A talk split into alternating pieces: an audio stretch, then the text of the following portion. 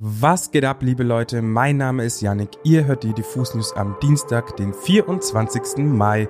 Mir gegenüber sitzt die einzigartige, unverwechselbare, tolle Pia. Hallo. Einen wunderschönen guten Tag. Heute sprechen wir über das anstehende Rock am Ring Festival, neue Designs von Kanye West, Pete Davidsons letztem SNL-Auftritt und stellen euch Marie Bodmer als Künstlerin vor. Deswegen würde ich mal sagen, let's get it.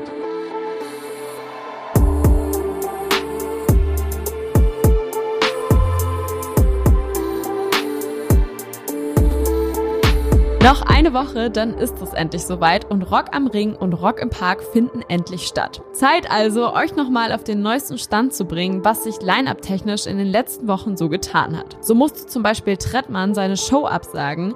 Gleiches gilt auch für die von uns sehr geschätzten Turnstyle. Aber es gibt schon mal namhaften Ersatz, denn BHZ sind neu dabei, packt also schon mal eine Flasche Luft und Powerade ein. Die Crew aus Schöneberg war übrigens schon 2019 mal auf dem Rock am Ring zu Gast. Außerdem könnt ihr euch schon seit letzter Woche den Timetable für Rock am Ring und Rock im Park anschauen. BHZ spielen zum Beispiel am Freitag um 18.40 Uhr auf der Mandora Stage und damit direkt vor Jan Delay, der kurz vor Ende der Tagesschau 20.10 Uhr dann dran ist. Abends stehen dann die Headliner Materia, Green Day und Scooter auf den beiden großen Bühnen an. Am Samstag könnt ihr gemeinsam mit Rin, Kafka und The Linda Lindas den Nachmittag verbringen, bevor euch Alligator, Casper und Muse am Abend dann ordentlich einheizen werden. Am letzten Festivaltag erwarten euch dann noch unter anderem Drangsal und Mia Morgan, die Beatsteaks und Billy Talent. Da steht einem ausgelassenen und sorglosen Festivalbesuch ja eigentlich nichts mehr im Weg, oder? Seit gestern ist nämlich auch bekannt, dass das Rock am Ring und das Rock im Park in diesem Jahr cashless sind. Das heißt, dass ihr auf dem kompletten Gelände bargeldlos mit einem Cashless-Chip an eurem Bändchen bezahlen könnt. Die Vorteile, es ist schneller und sicherer.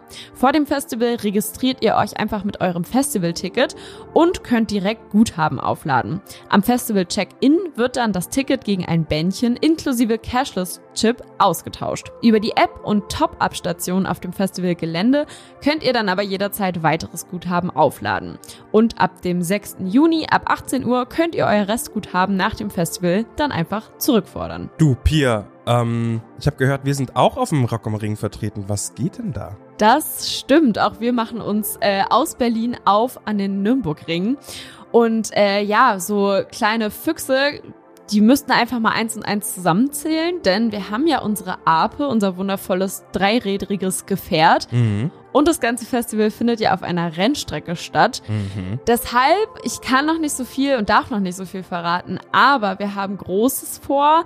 Es werden tolle Gäste bei uns zu Gast sein und ähm, ja, vielleicht äh, wird da die ein oder andere Runde über den Nürnbergring gefahren.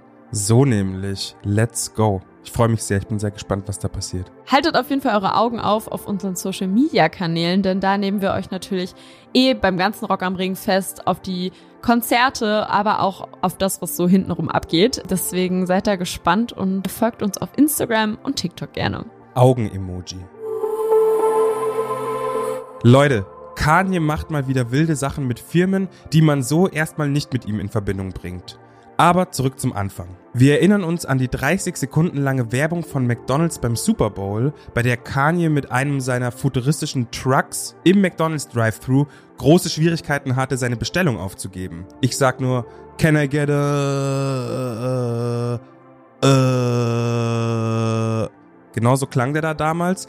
Der Clip ist damals natürlich komplett viral gegangen und Fans haben alte Tweets rausgesucht, in denen Kanye geschrieben hat, dass McDonald's sein Lieblingsrestaurant ist. Und das will was heißen, weil der Bruder kann sich eigentlich auch Nobu oder so einen Schmarrn leisten, ohne Probleme. Außerdem hat er sogar mal ein Gedicht über die Pommes des Fastfood-Restaurants geschrieben.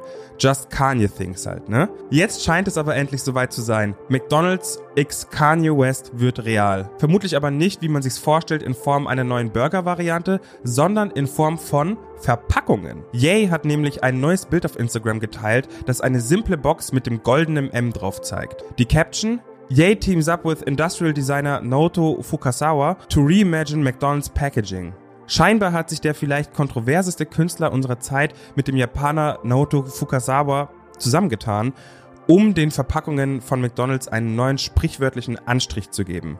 Ich finde den Move irgendwie mega spannend, weil das absolut zu diesem Weltverbesserungsfilm passt, auf dem Kanye seit einiger Zeit ist. Fairerweise muss man sagen, es ist noch sehr wenig bekannt über die Verpackungen und wie die Verpackungen hergestellt werden sollen, aber ich bin mir ziemlich sicher, dass Kanye und Fukasawa versuchen werden, die Dinger so grün und nachhaltig wie möglich zu designen und zu produzieren. Außerdem muss man sich das einfach mal vorstellen. So eine klassische Burger-Kollabo würde es vermutlich nur in Amerika geben, aber diese Verpackungen könnte man weltweit anpassen und vertreiben. Auch wenn es vielleicht trivial klingt, die Auswirkung wäre eine weitreichendere. Ich bin jedenfalls sehr gespannt und weiß ehrlich gesagt gar nicht warum. Naja, Verpackungen halt. Kanye West wieder mit den unkonventionellen Moves. Und nachdem wir in den Diffus News ja schon Eistee-Tasting hatten, vielleicht beim nächsten Mal einfach Burger-Tasting. Burger-Tasting oder so Packaging-Review. Ja. Wir machen jetzt alles. Content, Leute. Apropos Kanye, lass uns doch mal zu seinem Nemesis Pete Davidson kommen, der erst kürzlich Schlagzeilen mit seinem neuen Tattoos gemacht hat. Auf seinem Hals kann man nämlich seit kurzem folgende Buchstaben lesen. K-N-S-C-P. Es ist zwar noch nicht offiziell bestätigt, aber die Buchstaben stehen höchstwahrscheinlich für die Namen von Kim, also seiner Freundin, und den Namen ihrer Kinder, also North, Saint, Chicago und Psalm oder Psalm im Englischen. Das P ist stumm. Ganz normaler Move meiner Meinung, wenn man noch kein ganzes Jahr zusammen ist. Aber darum soll es heute eigentlich gar nicht gehen, sondern um Pete Davidsons letzten Auftritt bei der berühmten Comedy-Show Saturday Night Live. Denn in seiner letzten Show hat Pete einen überraschenden Cameo-Auftritt von niemand geringerem als Marshall Mathers, besser bekannt als Eminem. Für die Leute, die nicht so tief in der SNL-Historie stecken, es gab schon diverse Parodien und Sketche, die Eminem gelinde gesagt hops genommen haben. Dementsprechend war der selbsternannte Rapgott nicht unbedingt gut auf Pete Davidson zu sprechen und hat ihn quasi aus dem Off angemault, aber nach allen Regeln der Kunst.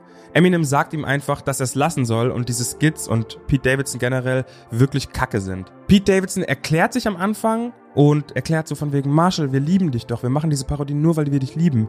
Letzten Endes gibt er aber ziemlich schnell klein bei und ist dann wie so ein kleines Häufchen Elend und sagt, okay, ich lasse es. Was eigentlich ein guter Abschluss für seine SNL-Karriere ist.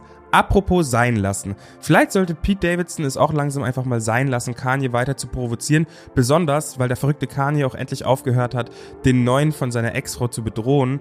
Und vor allen Dingen sollte er aufhören damit, weil wir alle endlich Ruhe von dieser ekligen Schlammschlacht haben wollen. Das war's aber mit den Gossip News. Zurück zu Musik. Ganz genau. Es ist nämlich wieder Dienstag und das heißt, dass wir euch mal wieder eine neue Künstlerin ans Herz legen wollen. Diesmal geht es um Marie Bodmer.